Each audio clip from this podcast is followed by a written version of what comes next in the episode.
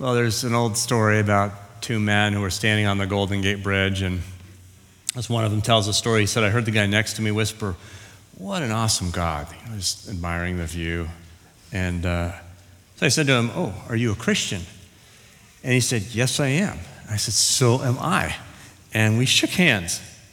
I said, Are you a liberal or a fundamental Christian? He said, I'm a fundamental Christian. I said, So am I. And we smiled and nodded at each other. I said, Are you a covenant or dispensational fundamental Christian? He said, I'm a dispensational fundamental Christian. I said, So am I. And we agreed to send Christmas cards to each other this year. I said, Are you an Acts 9 or an Acts 13 dispensational fundamental Christian? He said, I'm an Acts 9 dispensational fundamental Christian. I said, So am I. And we hugged one another right there on the bridge. I said, Are you a pre trib or post trib Acts 9 dispensational fundamental Christian? He said, I'm a pre trib Acts 9 dispensational fundamental Christian. I said, So am I. And we agreed to exchange our children for the summer. I said, Are you a 12 in or a 12 out pre trib Acts 9 dispensational fundamental Christian? He said, I'm a 12 in pre trib Acts 9 dispensational fundamental Christian. I said, You are, you heretic. And I pushed him off the bridge. Not a true story. Thankfully, kids, not true. But there is a truth there, is there not? And the truth is that our disagreements can oftentimes result in divisions.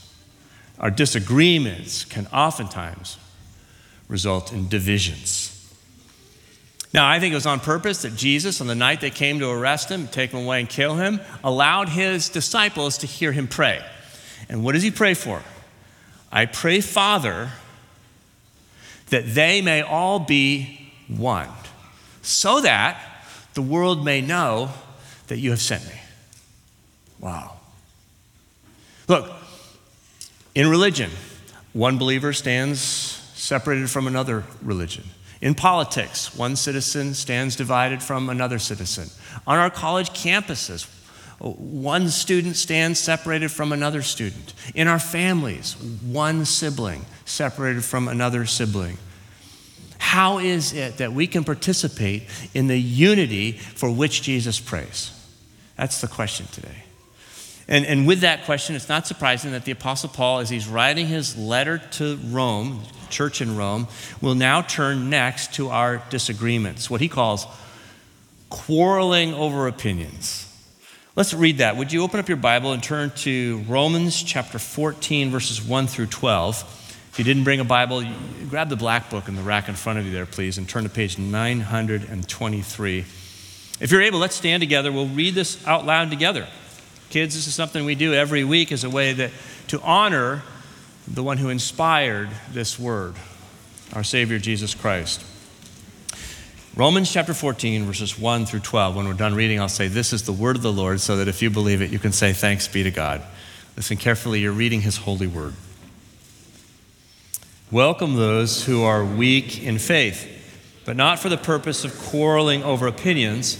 Some believe in eating anything while the weak eat only vegetables. Those who eat must not despise those who abstain, and those who abstain must not pass judgment on those who eat. Now, for God has welcomed them. Who are you to pass judgment on servants of another? It is before their own Lord that they stand or fall, and they will be upheld, for the Lord is able to make them stand. Some judge one day to be better than another, while others judge all days to be alike. Let all be fully convinced in their own minds. Those who observe the day observe it in honor of the Lord. And those who eat, eat in honor of the Lord, since they give thanks to God. While those who abstain, abstain in honor of the Lord and give thanks to God. We do not live to ourselves, and we do not die to ourselves. If we live, we live to the Lord, and if we die, we die to the Lord. So then, whether we live or whether we die, we are the Lord's. For to this end Christ died and lived again, so that he might be Lord of both the living and the dead. Why do you pass judgment on your brother or sister? Or why do you despise your brother or sister? For we will all stand before the judgment seat of God. For it is written, As I live, says the Lord, every knee shall bow to me, and every tongue shall give praise to God. So then each of us will be accountable to God. And this is the word of the Lord. The grass withers and the flower falls, but the word of the Lord lasts forever. Please be seated. Disagreements. Disagreements. Not exactly clear what Paul has in mind here. Pretty sure he's not talking about what we could call the great truths of the gospel. I mean, for 11 chapters, he, has been arguing for the, the great truths of the gospel. And then he'll give his life in the end for these truths. He seems to be focusing on uh, smaller things of everyday life. Uh, he, he, mentions food and uh, feast days or festivals, and, and, in verse 21, he'll mention wine. Uh, things that provoke quarreling over opinions. He uses the example a lot here of, of, of vegetarians, which I'm fine with. Um, I, am actually a vegetarian, and I thought that was super cool um, until my wife took me to the Volunteer Park Conservatory where um, they have carnivorous plants. And this really confused me. I mean, I thought if, if God would want us to be vegetarians, why would He create meat eating vegetables? So I'm still wrestling, wrestling with that. But actually, the, the, the, kind of vegetarians that are in Rome are not the, the kind that, that, we might be today. Um, there are probably two different reasons that they're not eating meat. Uh, on the one hand, it might be because they're trying to eat kosher. Remember Daniel? He does this. He, he just eats vegetables because it's just safer not to, then you don't have to worry about the kosher laws. Or it may be that there are some concerns about idols. Uh, this is true in Corinth, where Paul's writing from. He's in Corinth. They have an issue with this because the food in the marketplace was, was already sacrificed to an idol. And, and you, you, bought it, and you might not know whether it was already a part of pagan worship or not. And so, out of conscience, some people just stopped eating uh, meat.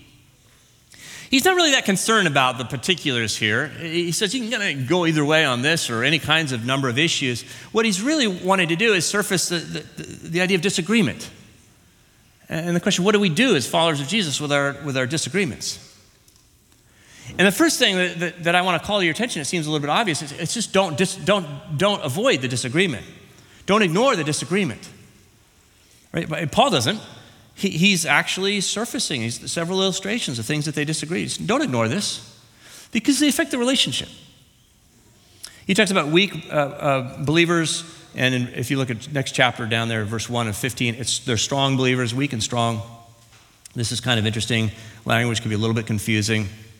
What he means by a weak believer or, or weak sister or brother is somebody who has really strong convictions about something. And, and he calls them weak because there's a risk that they might be missing out on the implications of the gospel. And, and, and he says, you know, but that may be the way they think about it. Um, it, it, weak, by the way, it's not a pejorative term here. It's more a matter of sensitivity and kindness. You know, you have a brother who's weak in this way. And the strong are those who have this strong sense of freedom in a particular uh, area. You, you, could actually call the person who's sort of weak, or, or, which in this case would be someone who's not eating vegetables, uh, the, the conservative. And you could call the person who's just diving in and eating everything, you know, the, the liberal, because they have a sense of freedom there. And the point for Paul is really to work out the implications of the gospel in, in, in terms of your diet so that it should shape the way that you eat or, or don't eat. But he's, he's concerned that they don't divide over this. He, he doesn't want them to fall into quarreling over op- opinions. That, that affects relationship, unity.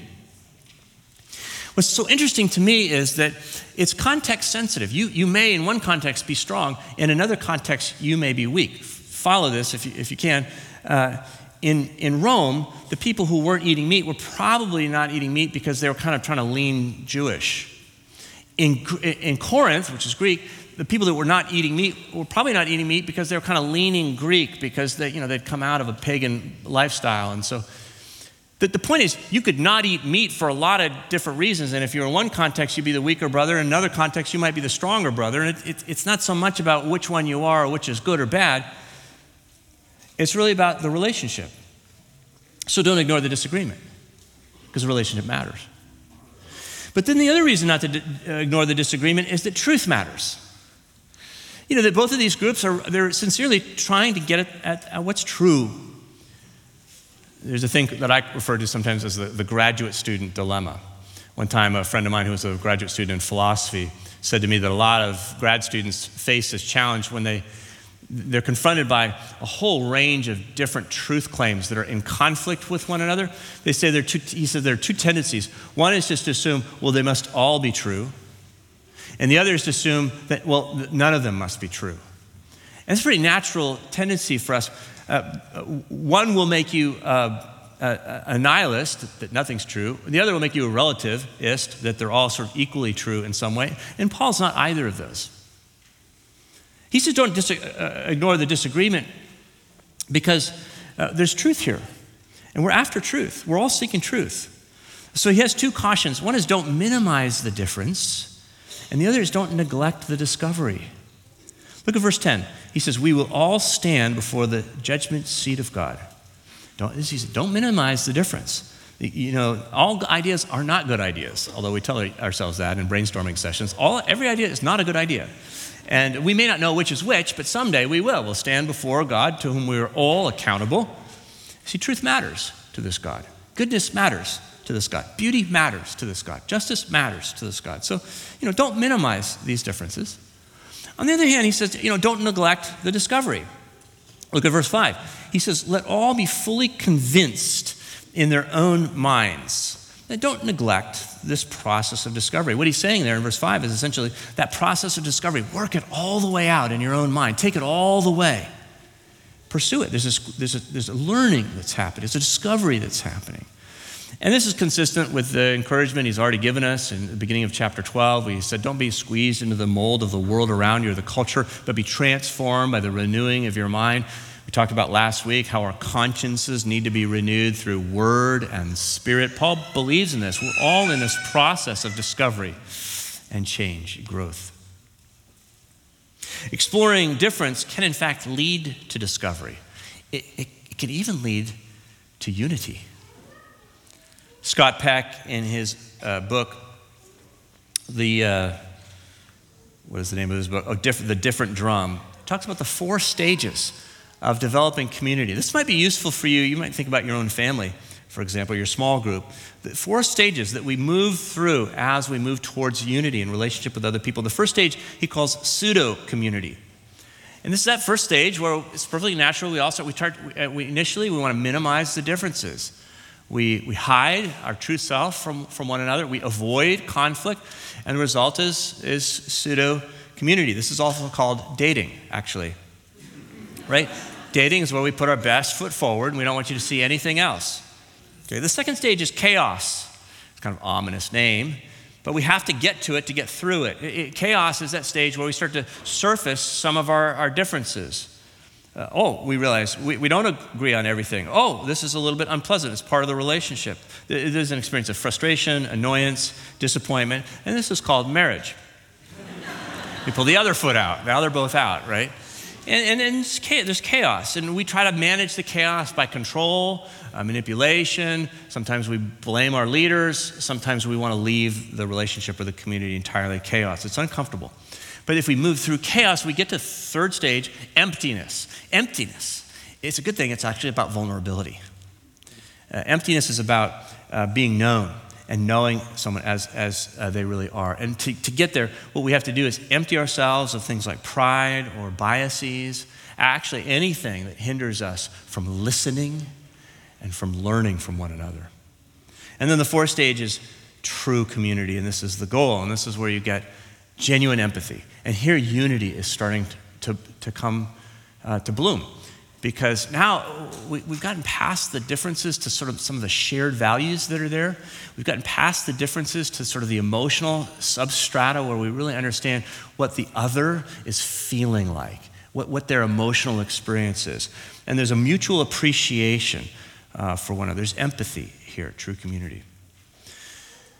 Now, these, this is not easy just look at the church, you know, the Church of Jesus Christ, the Orthodox don't recognize the Roman Catholics, and the Roman Catholics don't recognize the Protestants, and the Protestants don't recognize the Pope, and Baptists don't recognize each other in the liquor store, and we, it's all divided.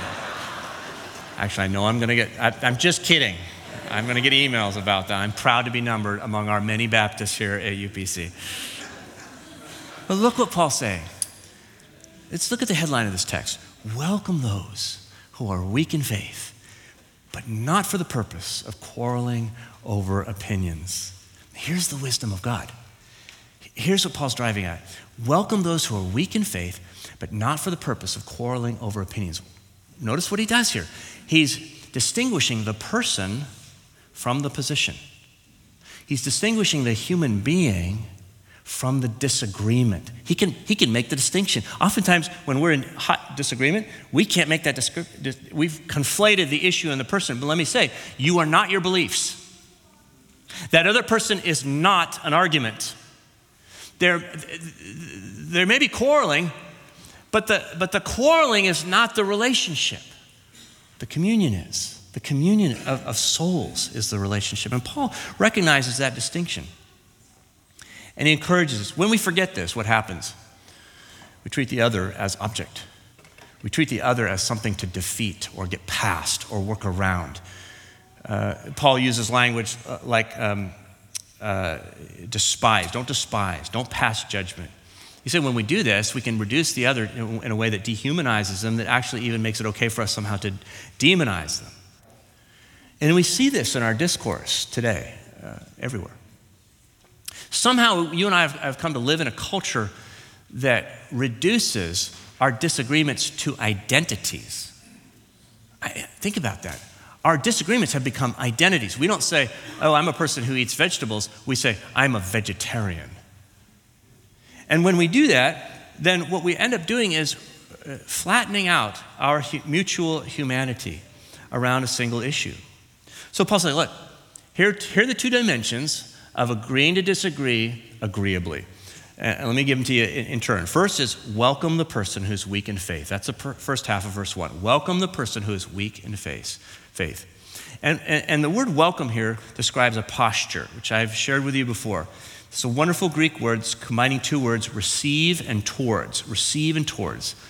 That aspect of receive is a picture of somebody opening up their arms to take something or someone in. Receive. And then the word towards um, connotes motion. Receive towards. Take a step towards the other. And actually, this verb is in an interesting voice. It's not passive, it's not active. It's a kind of unusual voice in, in the New Testament where it, it, both affects the person who performs the action and the person who re- receives the action. The point is, when you receive someone towards, when you welcome someone this way, it will not only change them, it will change you in the process. So, so receive towards. In other words, welcome the person. The other aspect of this uh, that we see is to, to give the disagreement to Jesus. That's clearest in verse 4, where he says, The Lord is able to make them stand. He means whoever is on the other side of your disagreement, the Lord is able to make them stand. Now, there's a picture that he's working with in this passage a, of a person walking along, maybe two people walking along, someone stumbles and they fall, and now they're lying flat. Paul says, You know, the Lord's able to make them stand. You don't have to do that which is interesting because the language of stand in the, in the early church, that was the language of re- resurrection. This is one of the great words that they use to describe the resurrection of Jesus Christ. So Paul fits right in with everything he's been saying for 13 chapters that Jesus Christ is the one, the risen one, who makes us stand. Jesus does that work. Not you, not the other. Jesus is the one who, who makes us stand. He's the one who makes us stand before God in, in, in, His righteousness. You're right before God, not because you got the argument right, but because you're in Jesus Christ. And, and same with the other person. So if you, you can look at this later, look at Romans 5, verses 1 and 2. He says, We're standing in grace. And that means you're welcome before God in Jesus right now, totally accepted by grace. This is a good news. And it means that at, at, on the last day, when Jesus returns, we will all stand before him and we will be like him, the gospel tells us. So there's a promise of transformation. And the word able, he's able to make you stand, is the Greek word related to the word dunamis, which we get our English word dynamite. He's saying he is able, he has the power to make us stand. So this is the promise. You know, you're not the one who needs to resolve this difficulty. You don't have to fix the position of the other. What you have to do is welcome them, invite them in, grab a hold of the person with both arms and then give the disagreement to Jesus. Entrust them and the other point of view to Jesus. He's able to work it out. This is, this is really liberating. And what Paul's doing is he's working out the implications of the good news of Jesus, the gospel of Jesus Christ, for our disagreements. Our unity is not in our, our, our arguments, our unity is not in our creed. Our unity is in a person. Our unity is in, in Jesus, and He's alive. He stands in our midst, and He's able to make us stand before God, to make us right in every sense of that word before God. So take the person in and give the disagreements to Jesus. Let Jesus work on their opinions. Don't quarrel over them. Now, Presbyterians have known how to do this. Uh, if you look at our Book of Order, there's a little uh, introduction to it that goes all the way back to 1788. Uh, I'm sure JJ reads this for his devotions in the morning. The, the, the Synod of New York and Philadelphia came up with eight principles that are almost like the Bill of Rights for Christians. And I want to just read three of them because three are so relevant to this topic. The first is this God alone is Lord of the conscience. God alone is Lord of the conscience, meaning we're not bound by any human authority and we're not to bind others as well. The second is truth is in order to goodness, which means we must know the truth to live well. It's that process of discovery. And the third is, and here's the, here's the money persons of good character and principle may differ. Did I? Persons of good character and principle may differ. Wouldn't you like to see that on a sign in every boardroom, in every classroom, in every kitchen in America? I think it would help. And by the way, this is how the movement of Jesus will grow. I was listening to Mark Shields the other day, who's a political commentator, and he's sort of bemoaning the divisiveness of American politics and this insistence that everybody kind of agree on this platform or that platform. And he's saying, I've learned over the years that politics is the business of addition, not subtraction. Uh, the business of addition, not subtraction. If you want to win an election, you actually have to add people to your position. He says, We're not looking for heretics, we should be looking for converts. And that's so interesting because in our political discourse today, we seem to be saying, Are you with me or not? And then we make you pay a price if you're not with me. If we're drawing this circle. And, and, and that circle is getting so small that pretty soon, the only person who's allowed to stand in that circle is somebody who agrees with me in every way. And you know who ends up standing in that circle? Me, alone. No. See, there's, there's a lesson for us here. I mean, UPC has always held firmly to the great truths of the gospel. And I'm so grateful for that. And that's why I'm here, and I trust that's why you're here. But we've also learned how to hold loosely to everything else. And we need to learn this if we're going to join our neighbors in, in joining Jesus. If we're going to build relationship with our neighbors, we, we need to learn how to hold loosely to things, points of, of disagreement with them. Yes, Jesus is Lord. That's the good news. That's our confession of faith. Yes, we stand under the authority of God's word, the scripture. But if we insist that everybody work it out in exactly the same way we work it out, we're going to be standing in a very small circle. And Jesus is not that way. Paul knows that. And we know that. Welcome the person. Give the disagreement to Jesus. Take the person in and give the disagreement to Jesus. Let me tell you a story. If I haven't made you uncomfortable yet, I'm going to make you a little bit more uncomfortable. Uh, Richard Mouw is the former president of Fuller Theological Seminary, and recently he wrote an article for the Huffington Post in which he talks about a lecture he had given on civility on a college campus. As soon as the lecture was over, a student came up to him and said to him, uh, I-, I wish I could have heard what you had said tonight a couple months ago because the student was a leader at one of the Christian groups on campus, and apparently this particular Christian group had decided to run an advertisement uh, defending a biblical view of traditional marriage. And immediately, the LGBTQ group ran their own ad denouncing the Christians. and, and letters ensued, and divisions deepened. And the student asked Dr. Mouw what they could have done differently. And he said this well, you, you could have met with their leaders before going public. Uh, you could have reviewed the ad with them to see if there were anything disrespectful in it. And you could have invited them to lunch to dialogue about the issue. Wow, the student replied, I, I wish we had done that. Well, a month later, Dr. Mouw received a letter from the student. He said, After you and I talked, we contacted the gay lesbian leaders. And we told them that we were very sorry. We had not uh, met with them privately before publishing our ad, and we asked them if we could meet over lunch, and they accepted. Apparently, the meeting started poorly. The LGBTQ plus folks were very angry. But at one point, one of them told them a story about some terrible experiences that she had experienced when she was a teenager in a church. We were very moved by her story, he said, and we told her so. Tears were shed on both sides. We agreed not only to disagree, but to keep meeting on a regular basis. It was a tough conversation, but we were so glad we reached out. It sure beats angry public name calling. Now, nobody changed their positions, but the whole atmosphere had changed. Why? Because they took the other in and they gave the disagreement to Jesus. I want to invite you to do the same this week. Uh, this week, I'd like you to think about your community. The, the, circles of community that you're in of all kinds, think about them. Which stage are they in? Which of the four? And what can you do to bump them to the next? I know for myself, if I'm to be honest, I would have to say this morning my family feels like it's in pseudo community. I would say our church feels like in some ways we're in chaos.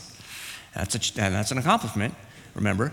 And I would say that the team that I'm working with most closely is uh, a stage of, of emptiness. And I would say that my marriage this morning is at a place of true community. But I better check that when I get home. what about you? Um, what about disagreements in your life? I wonder if the Holy Spirit would bring to your mind, just as we sit here, uh, a person with whom there's some tension. And what would it look like for you to approach them differently this week because of Jesus Christ and the good news? To agree to disagree in a way that's agreeable. I'd like to invite you to make a plan and, and before you leave here, just know what your first step would be in that relationship. Because, friends, finally, you and I have what we need. That's what Paul's saying. He's working out the gospel. If you've said yes to Jesus, look, welcome others because God has welcomed you. This is your calling and this is your equipment. You have the capacity to do this because uh, he's saying, stand with others just as uh, we stand in Jesus. Welcome others just because God welcomes us. And then he says, love with the joy and peace, he'll say later on, that the Holy Spirit brings, because it's the Holy Spirit who pours love and joy and peace constantly into our hearts. If you're willing to join me this week, I would invite you to stand. And uh, I'd like to stand together as an act of faith and as a readiness to say yes to Jesus and pray the prayer that St. Francis of Assisi uh, wrote. Uh, the, a beautiful prayer. It's familiar to many of us. If you're willing, let's stand together and read this prayer as our closing prayer this morning.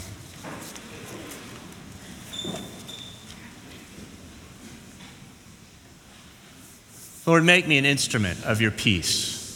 Where there is hatred, let me bring love. Where there is offense, let me bring pardon. Where there is discord, let me bring union. Where there is error, let me bring truth. Where there is doubt, let me bring faith. Where there is despair, let me bring hope. Where there is darkness, let me bring light. Where there is sadness, let me bring joy. O Master, let me not seek as much to be consoled as to console, to be understood as to understand, to be loved as to love. For it is in giving that one receives, it is in self forgetting that one finds, it is in pardoning that one is pardoned, it is in dying that one is raised to eternal life. Amen.